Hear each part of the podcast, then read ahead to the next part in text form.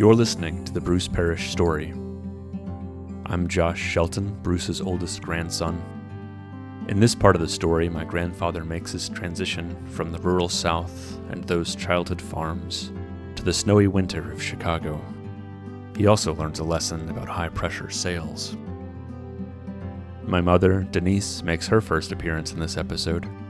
She eventually goes into the ministry herself, first as a children's minister at Highland Baptist, later at Calvary and First Baptist Shreveport, eventually First Baptist in St. Pete, Florida. Since I grew up entirely in Shreveport, it was hard for me to imagine my mother being born somewhere as far away as Chicago. Once every few years, Shreveport gets just enough snow to make snowmen the size of squirrels. Right now, I'm making this recording from an apartment in Fargo, North Dakota, and so I've had to learn some of the same lessons as my grandfather. My mom, Denise, rode along with my wife and son from Texas to North Dakota while I drove the U Haul with the family cat riding shotgun. When we got to Fargo, I unrolled the welcome mat with a silhouette of Texas, and it had frozen solid in the U Haul. The mat and the word home split into two pieces right down the middle. In one sense, moving across the country isn't an uncommon experience. People do it every year. But it sure feels like a big deal when you're doing it. Thank you for listening to the Bruce Parrish story.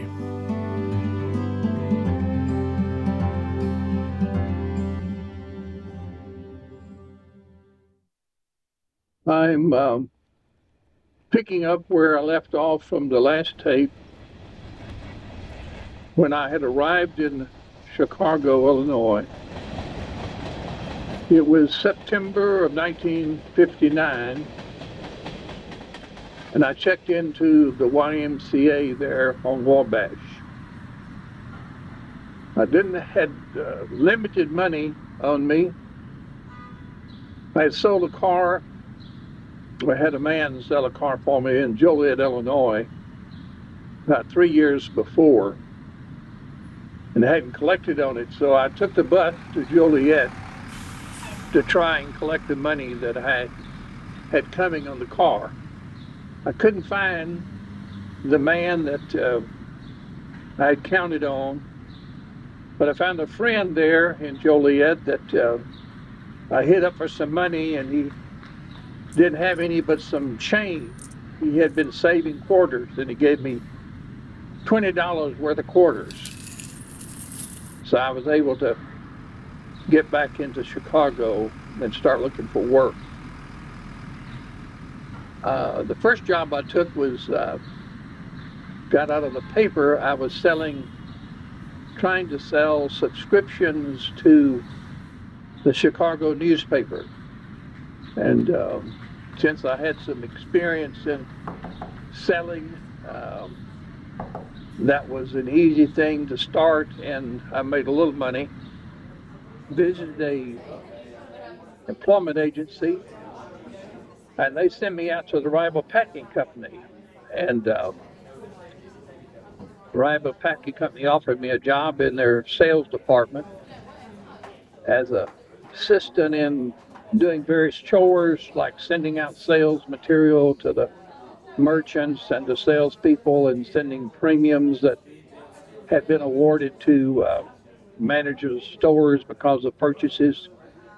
And uh, I found a place, a basement apartment about two blocks on the 4700 Tripp Avenue to live. And Linda and I continued to meet, and I met her family and uh, would go to her house or we would go to a movie. We did various things. And uh, on my birthday, she brought me a coat the weather was starting to turn cold, and she bought me a real nice coat. And uh, I called my family, and we talked, and was making plans for Linda and I to go down on the train to Jackson, Tennessee, to meet my family. So we took the train down in December, Christmas time, and Linda met all of my family that had come there for the holidays. And uh, we'd gone back to Chicago and New Year's Eve. Uh, she was sick, so John, the man I had ridden from Miami to Gary, Indiana, who came into town, and we went to a bar and hung out that night, New Year's Eve night.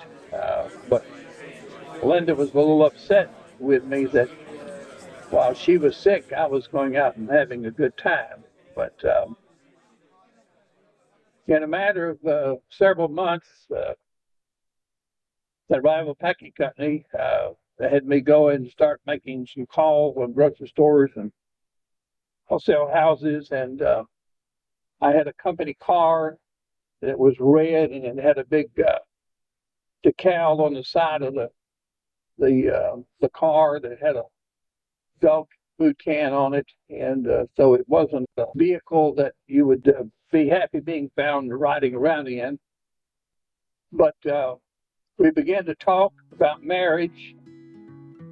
The company was going to put me out in a field, and so they were going to give me the Rockford, Illinois territory, which included some of Iowa and some of Wisconsin.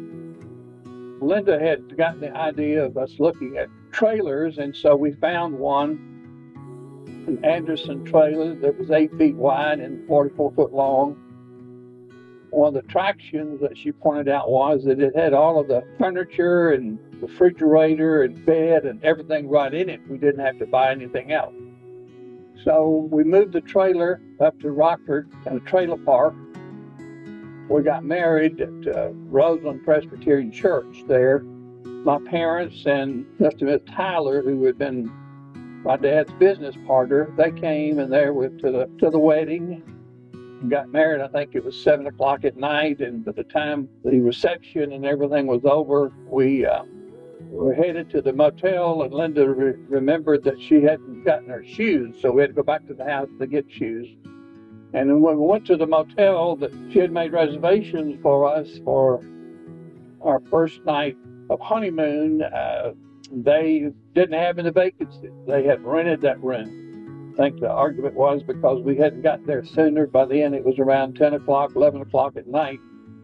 So we did find another motel in the area, and so we checked in, and we were sitting on the the bed in the middle of the bed, going through the, the cards, uh, waiting uh, congratulation cards that had been given to us and counting the money. And we'd received over $400. We just thought we were rich uh, having $400 that was given by our friends and relatives for a wedding gift.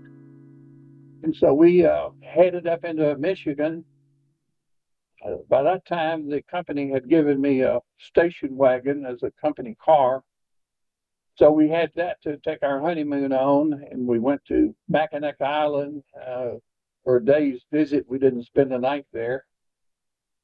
I think we stayed in Iron Mountain, Michigan, and um, visited the property that Linda and her her parents uh, owned there. They had a cabin that was of crude, but we didn't stay there. We stayed at a motel, and then we uh, headed to uh, to Rockford to start a new job that uh, I had with Rival Packing Company, calling on grocery stores and wholesale houses uh, in that part of Illinois and into some adjoining state uh, areas. But uh, it was an exciting time for us.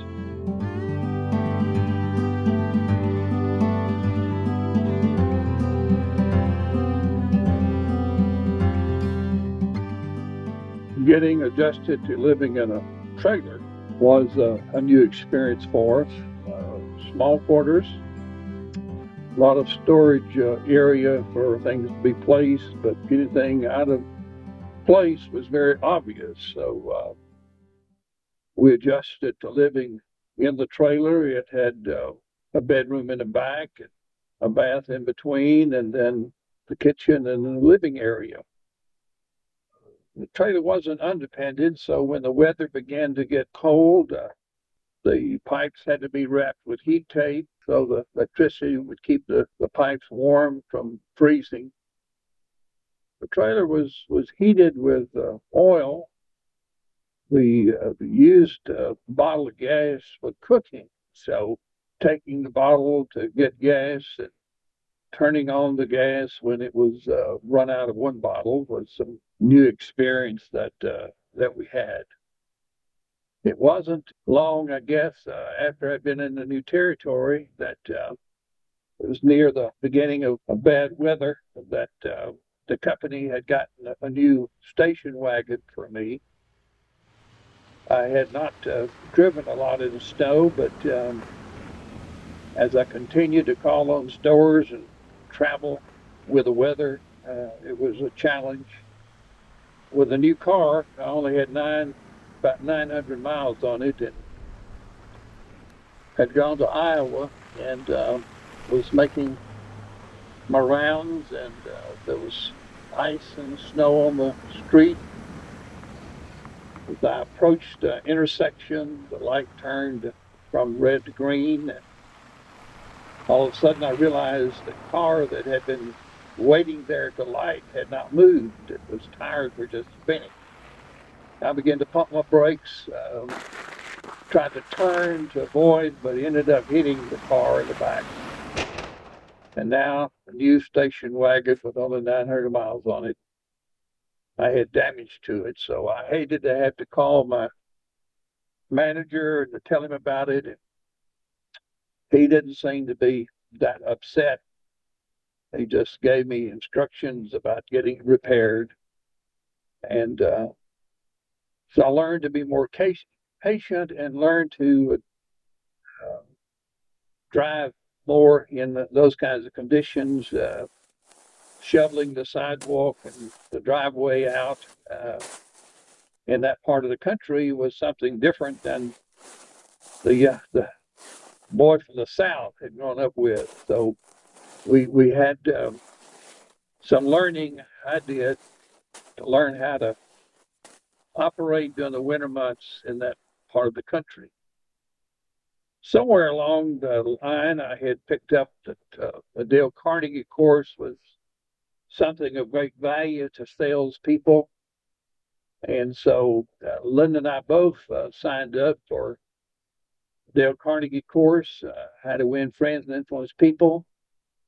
we both uh, graduated from that. It, it was uh, an enjoyment to me that, that I wanted to go back and help as an what's called a graduate assistant. So I went on back uh, a number of classes. It seemed like maybe as many as six classes that uh, I served as a graduate assistant and um, continued to increase uh, my skills, I guess, in public speaking and in dealing with people, and uh, was very, very beneficial to me.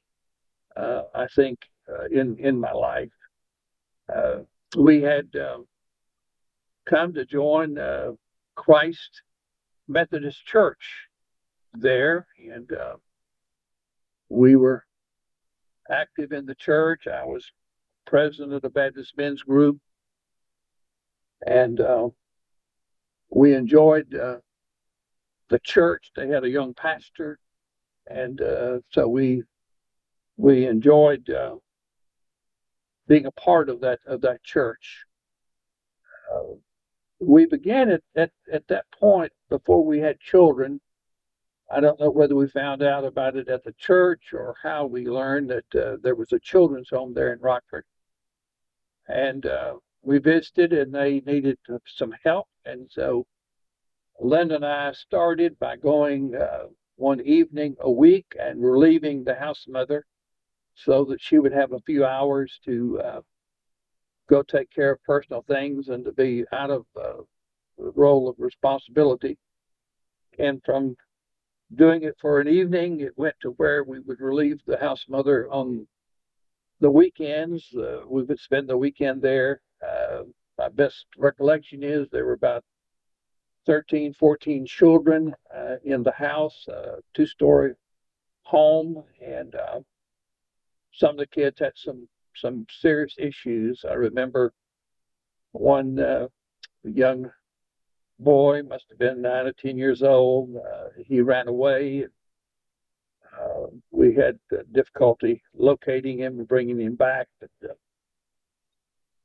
the director of the home shared with us uh, some of the stories about some of the problems that the kids had. I remember his stressing how important it was that the child have a father and a mother that uh, it helped the child in developing his uh, relationship to both and for a good, healthy uh, dealing with people and growing up uh, balanced, uh, well uh, balanced. That that uh, there were some real issues about how a child developing how it identified with the opposite sex and how identified with the same sex uh, in that. Uh, I remember one of the cases that the director talked about was a young boy that his mother had divorced uh, when he was about four years old, and she let him come and sleep in her bed with just the two of them. And so he did that for several years, and then she got a new husband. And the young man then was kicked out of his mother's bed, and the difficulty he had uh, in adjusting to the fact that uh, it was like uh, he was being mistreated. His, uh, his, mother was choosing this other man over over him, and uh, he had some serious uh, issues in that. Um, along that time, Linda got interested in practical nursing school, and uh, we knew that she would need a car to get back and forth to school. So we hunted around and found a Studebaker, a 1952 green two door Studebaker. And Linda had not uh, learned on a standard shift, but this was a standard shift. So she caught on pretty quick to uh, being able to drive that Studebaker to go to practical nursing school. And about uh, halfway through that, she found out that she was pregnant with her first child. And um, issues were such that it seemed like it'd be best for her to drop out of school because of the baby. And uh, so she she did did that and uh, was uh, spent sort of a lifetime wishing that she had stayed on and finished it and was always sort of a frustrated nurse, I think. And she continued to volunteer and, and work with people and care for them with the skill and the interest that she has in that. And uh, while we were, she was near the end of her pregnancy with Denise, uh, we were working at church in laying some tile on the floor, and she had done some of that getting up and down and laying of the tile. And uh, then when it came time for Denise to be born, um, they began to tell us that there was a problem, that um, her heart rate was being affected when there were contractions coming. And uh, so finally, the doctor recommended that they go ahead and do uh, cesarean. So Denise was born by a cesarean birth, and uh, they found that her umbilical cord was wrapped around her under her arm and wrapped around her neck, and when uh, the contractions would come, uh, it would choke her, and she was uh, being choked by the umbilical cord. And Linda thought maybe that her getting up and down and doing that laying of tile may have been a source of uh, the umbilical cord getting uh, wrapped up around her arm and her, her neck. But uh, when she was, Denise was born, uh, uh, they, uh, I'd been waiting in the waiting room and they brought me down to see her and she had a on her leg a, a, a red raised strawberry like and they said well that that probably would just disappear. That was a birthmark. And then uh, her feet were black, and so I got concerned about her feet being black, and uh, they laughed and let me know that really that was where they had taken a footprint, and that was the ink off them taking the footprint and putting that onto the birth documents. And so uh, they got a good laugh at my being alarmed at uh, the fact that there was her feet were black. Uh, I had heard that Linda's had some Indian blood in her, and I thought maybe she had was a Blackfoot, and that was uh, evidence here in, in her feet being black.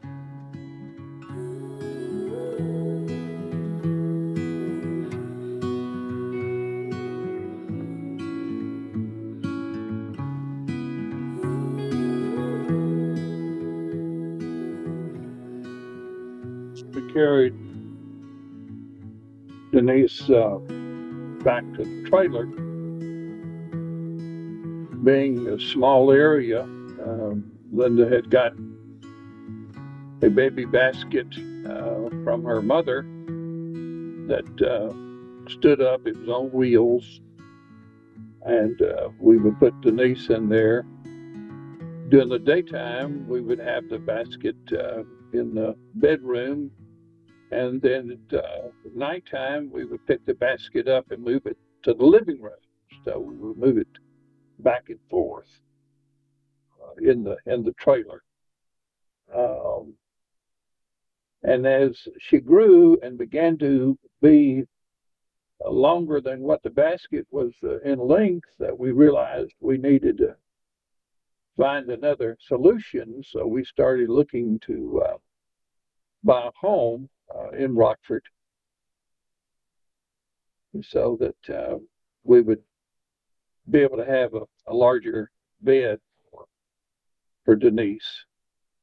But um, before we, we had children, um, I had seen in sales material about uh, a company that had vending machines and uh, that uh, it was a good investment these machines and and um, they had locations where they would be put and um, they were Bayer aspirin machines. And so I had a representative come from a company in Chicago. He made the pitch about the aspirin machines and I think there were like 10 or 12 machines and going to cost $600 and uh, we got so many tins of aspirin. And if you uh, did this ride was successful, you know, you'd be able to uh, make pretty good income out of it. And I was thinking of maybe trying to go back to school and uh, at least it would augment uh, our income.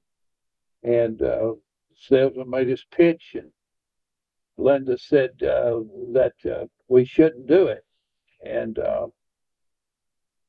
uh, being a macho and thinking that as the man of the house that uh, made the money, I would uh, do what I thought was best. And so she kept pleading with me not to spend the $600 for these aspirin machines. And finally went to the bedroom while the man is still there. But I was determined. And so I went ahead and paid the $600 and the aspirin machines were shipped and when I went to the locations that were supposed to have been lined up, they were they were not uh, lined up at all. And uh, other places where I went to try to put a machine, uh, they were not open to uh, to taking aspirin machines and and those businesses. And so I went back on the company and went back to Chicago to the address that was on the